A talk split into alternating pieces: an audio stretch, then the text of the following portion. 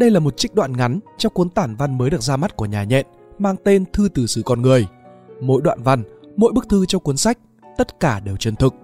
Chân thực về cách viết, chân thực về câu chuyện, chân thực về cảm xúc, chân thực về trải nghiệm, chân thực về hình ảnh. Thư từ xứ con người được tạo nên từ thật nhiều những điều chân thực như thế. Mong rằng khán thính giả sẽ tìm thấy những bình yên trong từng mẩu chuyện đặc biệt mà tác giả muốn gửi gắm. Nếu muốn ủng hộ cho Spiderum Books, các bạn có thể ghé qua phần link đặt sách mà chúng mình gắn ở dưới phần bình luận và ghi ở phần mô tả nhé. Còn bây giờ thì hãy cùng bắt đầu với nội dung của bài viết ngày hôm nay thôi. Từ Skopelos, di chuyển phà nhanh của Hellenic Seaway, quay lại Skiathos thì mất ba mươi lăm phút. Nước biển xanh ngắt, bập bênh kéo dài đến tận chân trời không một bóng mây. Tôi nhìn chăm chăm vào khoảng xanh bất tận ấy, một khuôn mẫu của một thứ vô hình thù như nước bỗng hiện ra. Khi đi máy bay, tôi rất hay ngủ và dễ ngủ, nhưng đi phà thì tuyệt đối không, kể cả lần đi ra đảo Hydra từ Athens gần ba tiếng. Vẫn ngóng vào sự lả lướt bập bềnh của đại dương, tay chân không làm gì cả, tiếng nhạc rèo rắt qua tai, nghe dần trôi xa như đến từ một nơi xa lắm. Bất chấp tiếng ồn kinh khủng của động cơ, tôi chìm dần vào trạng thái yên tĩnh nội tại tuyệt đối. Một cảm giác thật sự thoải mái. Mắt hơi nheo vì ánh sáng Hy Lạp tháng tám phản chiếu qua những cơn sóng thi thoảng vỗ mạnh bên cửa kính bẩn thỉu không được cọ rửa. Tôi vẫn không ngủ. Nước thật mềm, nhưng mà bạo liệt và có sức khơi gợi. David Foster Wallace từng viết trong một bài tiểu luận có tên Đó là nước. Chuyện kể là có hai ông chú cá trẻ dạo chơi chậm rãi qua một ông chú cá già. Ông già mới chào hai gã trẻ rằng: "Xin chào các cậu, hôm nay nước thế nào?" Chúng không nói gì, chúng lẳng lặng bơi tiếp. Mãi một lúc sau, hai gã mới quay sang tự hỏi nhau: "Này, nước là cái quái gì thế nhỉ?" Cuộc sống chính là nước. Loài người, một loài động vật có ý thức, và chúng ta sống đến tận lúc thân xác héo khô nhăn nheo vì tuổi già vẫn thấy ám ảnh về câu hỏi: cuộc sống và ý nghĩa của cuộc sống là gì? Tại sao ta lại đau đáu đi tìm câu trả lời đến thế? Hằng hy vọng rằng hiểu thêm một chút về đời này sẽ giúp cho tôi và bạn kiểm soát và mang lại một cuộc sống đầy đủ hơn. Cuộc sống chính là sự nhận thức về bản thân và giá trị của nó, rằng con người đang tồn tại và được làm những thứ khiến ta cảm thấy mình thực sự đang sống. Với người này, đó có thể là nấu ăn, chăm chút nhà cửa, trồng cây, những thứ mà các phụ nữ tân tiến chê là nhạt. Với người kia, sống lại là những cung đường đạp xe, leo trèo rợn tóc gáy, hay là một môn thể thao mạo hiểm mà người bình thường nói khủng điên chán sống, hay một giấc mơ viển vông trong mắt người khác. Cứ sống, dù sống một cuộc đời hiển hách, buồn tẻ, tâm thương, giản đơn hay dị biệt, miễn hạnh phúc, miễn là thấy thích là đủ. Điều tôi thực sự muốn làm bây giờ là ra ngoài đi dạo bờ sông Elbe, ngồi bệt xuống một tảng đá và nhúng chân mình xuống dưới mặt nước sông lạnh cóng. Tôi nhớ hồi bé mình vẫn hay làm thế, khi cả nhà đi nhặt gỗ ở bờ sông. Nếu được sống lại một lần nữa thì tôi sẽ sống khác đi, chẳng đi nhặt gỗ làm gì nữa cả. Nhưng mà liệu có ai trong số chúng ta có được một cơ hội thứ hai? Tôi nghĩ là không có. Chúng ta chỉ tin vào những gì mình thấy, và chỉ thấy những cái thứ vốn dĩ đã sẵn ở đó rồi.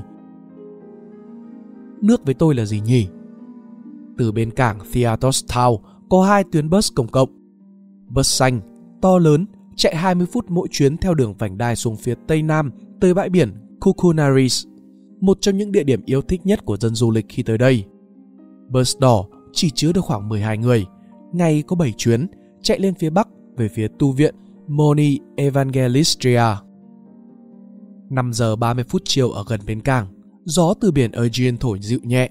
Một chiếc máy bay của Eirene hạ thấp xuống mặt nước, không xa ngay trên đầu tôi, để chuẩn bị hạ cánh xuống đường băng hẹp và ngắn nhất châu Âu, chỉ dài một phẩy bảy ki lô mét. Hai cô gái khoác tay nhau đi trong nắng, tươi mát như hai linh hồn riêng biệt của Skiathos. Phía nam hừng hực mạnh mẽ, dữ dội, nhiều khi khiến cho ta ngạt thở cần phải cách ly. Phía bắc thì hoang sơ, nhưng dưới vẻ đẹp sững sờ kiệm lời ấy tồn tại sức mạnh hơn cả sóng biển. Hai cô gái nhập hội với chiếc bus xanh, tràn ngập các chàng trai cô gái xinh đẹp mặc đồ bơi đi tắm biển, thật thích mắt. Vì có mỗi mình tôi và một đôi tình nhân già người Anh chờ ở bên phía bến xe đỏ, nên bác tài kêu chờ thêm mười lăm phút nữa. Nhưng rốt cuộc cũng chẳng có ai lên xe. Ờm, vậy tôi là đồ giả cỗi. Được thôi. Tôi nhớ không lầm thì từ tu viện Moni đi bộ hai tiếng là đến phần bỏ hoang còn lại của thành cổ y Castro, nghĩa là lâu đài trong tiếng Hy Lạp. Và ở chân lâu đài Castro cũng có bãi biển Castro đẹp nhất Skiathos mà ít người lui tới. Xe phóng qua con đường đèo ven núi nhìn ra biển thật là đẹp. Skiathos, hòn đảo party đông đúc đến ngạt thở là thế, nhất là từ khi chiều muộn đến đêm, mệnh danh là Mykonos của vùng biển Aegean. Nhưng mà chưa đi đầy năm phút khỏi cảng, tôi đã tìm thấy sự bình yên và yên tĩnh yêu thích. Moni Evangelistria được xây dựng năm một nghìn bảy trăm chín mươi tư, đóng vai trò quan trọng trong cuộc khởi nghĩa giành độc lập cho Hy Lạp năm một nghìn tám trăm hai mươi mốt. Đẹp hơn nhiều những gì mà tôi tra trên Google Image.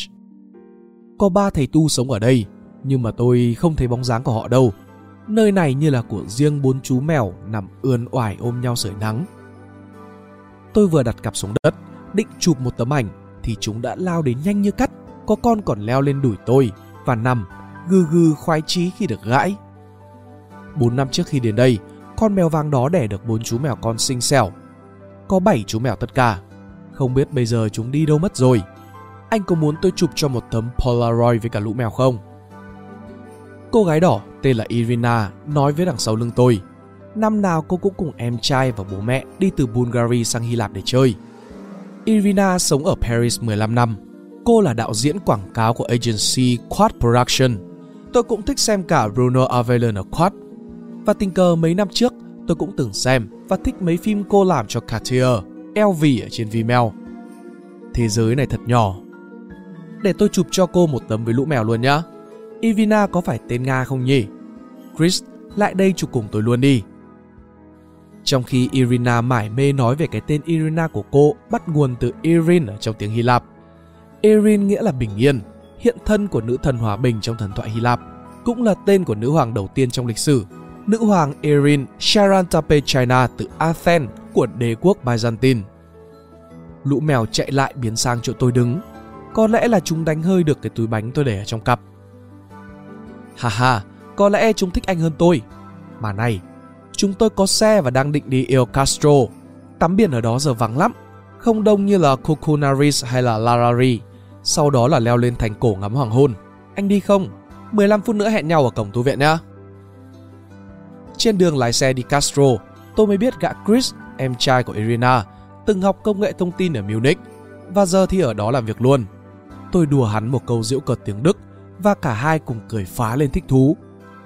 Sau đó thì hắn kể cho tôi một đống chuyện thú vị về thành cổ Castro gắn liền với cả sự bi hùng của lịch sử Skiathos ra sao.